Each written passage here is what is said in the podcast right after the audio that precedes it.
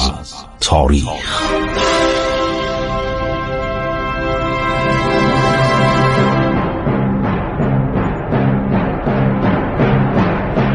کاری از گروه جوان و اندیشه رادیو جوان.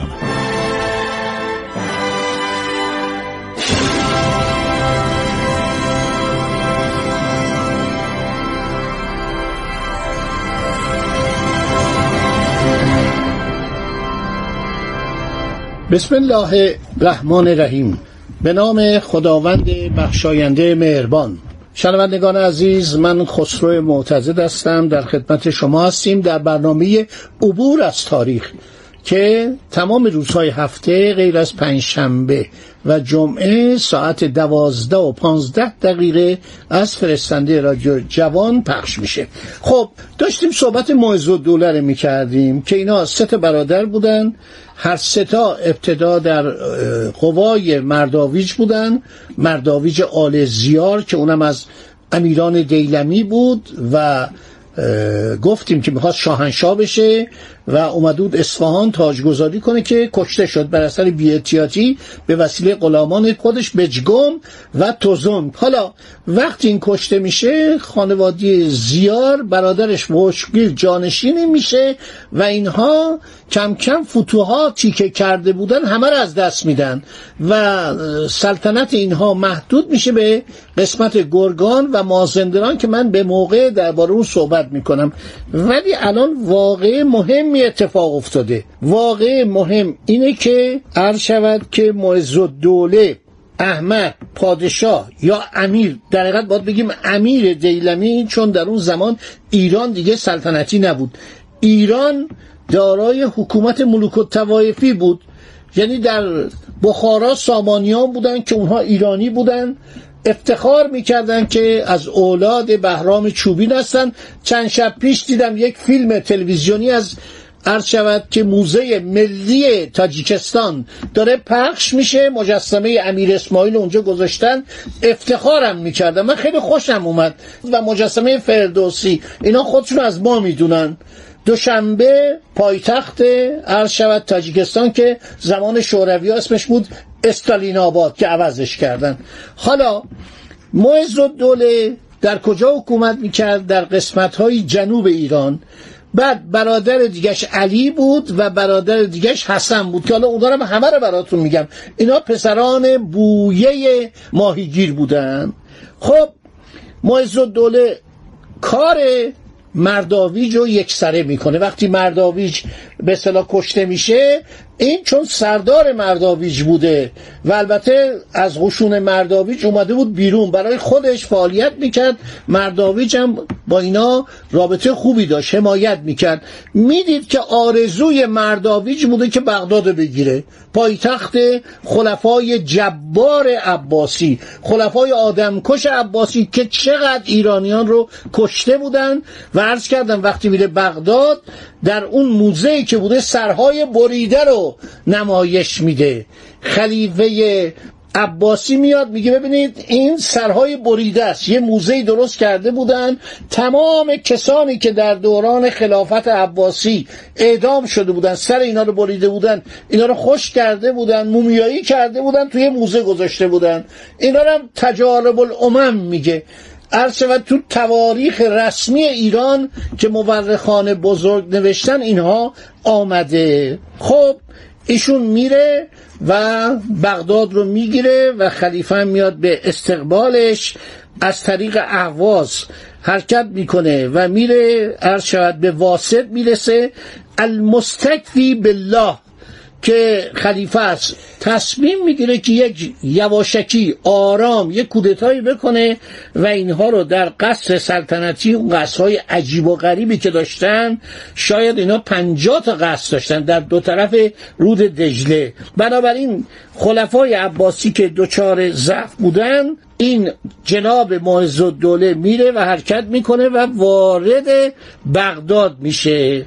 اینا آدمای جنایتکاری بودن.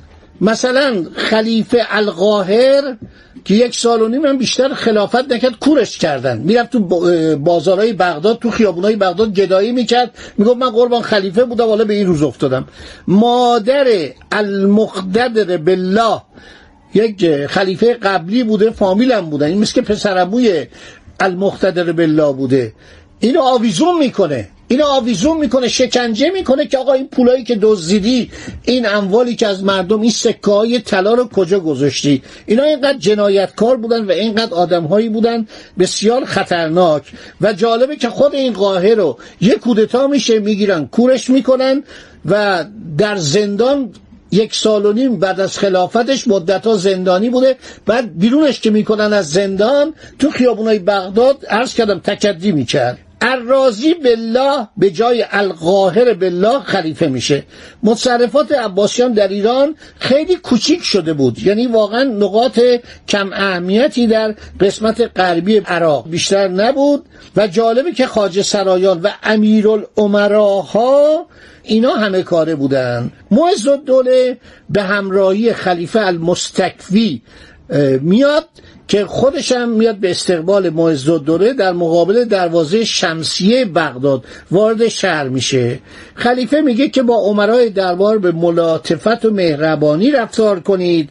اینها آدمای خوبی هستن اینا ندیمان من هستن با اینا ملاطفت کنید. احمد هم قبول می‌کنه خلیفه به اون لقب معز الدوله به برادرانش لقب اماد الدوله و رکن الدوله میده. یعنی ما سه تا امیر پیدا می‌کنه ایران که اینا هر سه با هم برادرن. اینا پسران بویه ماهیگیر بودن. آدمایی بودن که از طبقات پایین و زحمتکش و ماهیگیری به خاطر لیاقت و شجاعت و درایت خودشون رسیدن به امارات و یک حکومت بزرگی به نام آل بویه تشکیل دادن.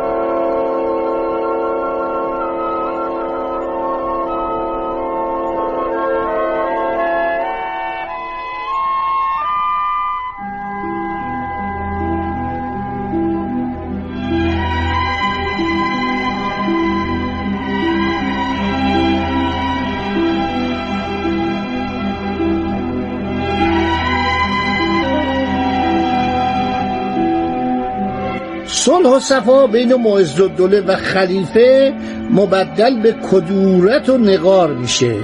عرض شود که به معز الدوله خبر میدن. یک خانومی خبر میده. یک زنی که ایرانی بوده در دربار خلافت بوده میاد میگه که می‌خوان کودتا کنن. البته این کلمه کودتا رو من دارم به کار می‌برن میگه می‌خوان علیه شما شورش کنن اقدام کنن شما در وسط مهمانی که میایید و همه نشستن تیراندازان بیان شما رو بکشن. همون کارهایی که مثلا منصور کرد با ابو مسلم خراسانی. یا هارون الرشید کرد با هر خانواده برمکی. از این کارا اینا می‌کردن.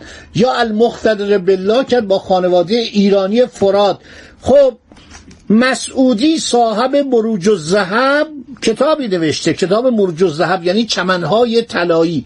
نوشته که معز الدوله نسبت به خلیفه زنین شد و تصور کرد که خلیفه جهت برانداختن او با آل همدان موسل عقد اتحاد بسته. این برنامه‌ای بود و می‌خوان آرام و بدون سر و صدا معز الدوله رو بکشن خب ارتش معز الدوله بیرون از درباره. با معز الدوله 400 500 نفر بیشتر وارد بغداد نشدن. بغداد یک شهر بزرگ پر از کوچه و پس کوچه پر از بازارچه پر از پسلو پر از دکانها پر از نقبها. یک شهر عجیب و غریبی بود. بنابراین این عرض شود که نگران کرد. ابن مسکویم در کتاب تجارب الامم نوشته معز الدوله به دربار داخل میشه.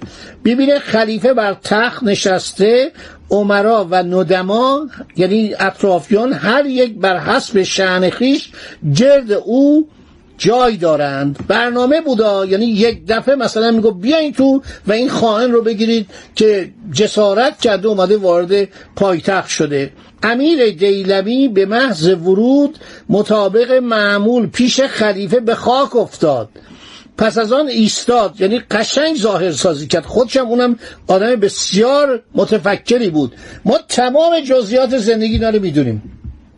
تاریخ هیچ نکته پنهانی نمی‌ذاره. امیر دیلمی به خاک افتاد بعد بر مسند خود قرار گرفت امر داد فرستادگان خراسان را به خدمت آورند. گوها این سربازای من این ارتشی های من اومدن خدمت خلیفه عرض ادب عرض احترام هدیه آوردن. دو مرد دیلمی وارد شدند. به طرف خلیفه پیش رفتند. دستهای خود را دراز کردند. به فارسی بنای صحبت گذاشتند. خلیفه به تصور آنکه ایشان قصد بوسیدن دست او را دارند دستش را دراز کرد. اما مردان دیلمی خلیفه را گرفتند و بر زمینش کشیدند. انداختنش زمین. معز دوله در این هنگام بر پای ایستاد. بختتا شورش و قوقا در قصر خلیفه بروز کرد. دو مرد دیلمی عرض شود خلیفه را کشان کشان بردن به اون محلی که معز دوله بود. یه اقامتگاه یکی از قصدها رو بهش داده بودن. در همین موقع قصد خلیفه مورد حمله واقع شد. نظامیان دیلمی اومدن. تمام اونایی که بودن برنامه داشتن. مثلا اون پشت کمانداران بودن. اون پشت مثلا نیزداران بودن. یه ده شمشیر دار بودن. هم بلایی که سر ابو مسلم آوردن. هزار بار اینا این کار کردن. حالا ایرانیا این بار تلافی کردن. کما اینکه عرض کردم اون طاهر زلیمینین به محض اینکه نام معمون رو از خود به انداخت 24 ساعت بعد کشتنش مسمومش کردن. کنیزی که معمون بهش داده بود عرض شود معمور مسموم کردن اون بود. اینا کارشون مسموم کردن بود یا کشتن بود یا کودتا بود و بعدم سراری میبریدن میذاشتن تو اون آینه خانه. این خیلی برام جالبه. وقتی میخوندم به قدر این برام جالب بود که میگه وقتی معز الدوله رفت تو تعجب که این همه سر بریده. گفت قربان اینجا موزه هر شود که یاغیان و تاقیان و باقیانه هر کی علیه آل عباس قیام کرده یا وزیری بوده خدمت کرده مورد سوء واقع شده بدین ترتیب. اولا سرش می‌بریم مثلا سر فراد و پسرش محسن در اونجا بود. فراد یک وزیر ایرانی بود که هر زمان که وزیر می‌شد خیلی آدم باسوادی بود خیلی آدم بخشنده بود. هر زمان که وزیر می‌شد عرض شود که شم در بغداد کم میومد چون شما رو مصرف کرد برای مهمانی ها برای سور دادن به مردم. همینطور آب خوردن یخ کم می‌شد در بغداد. خب دوستان وقت من تمام شد. انشاالله در برنامه بعدی باقی این ماجرا رو میگم و تشکیل دولت بویه و دولت دیلمی در بغداد و آین تشیع در بغداد. خدا نگهدار شما. تا برنامه آینده.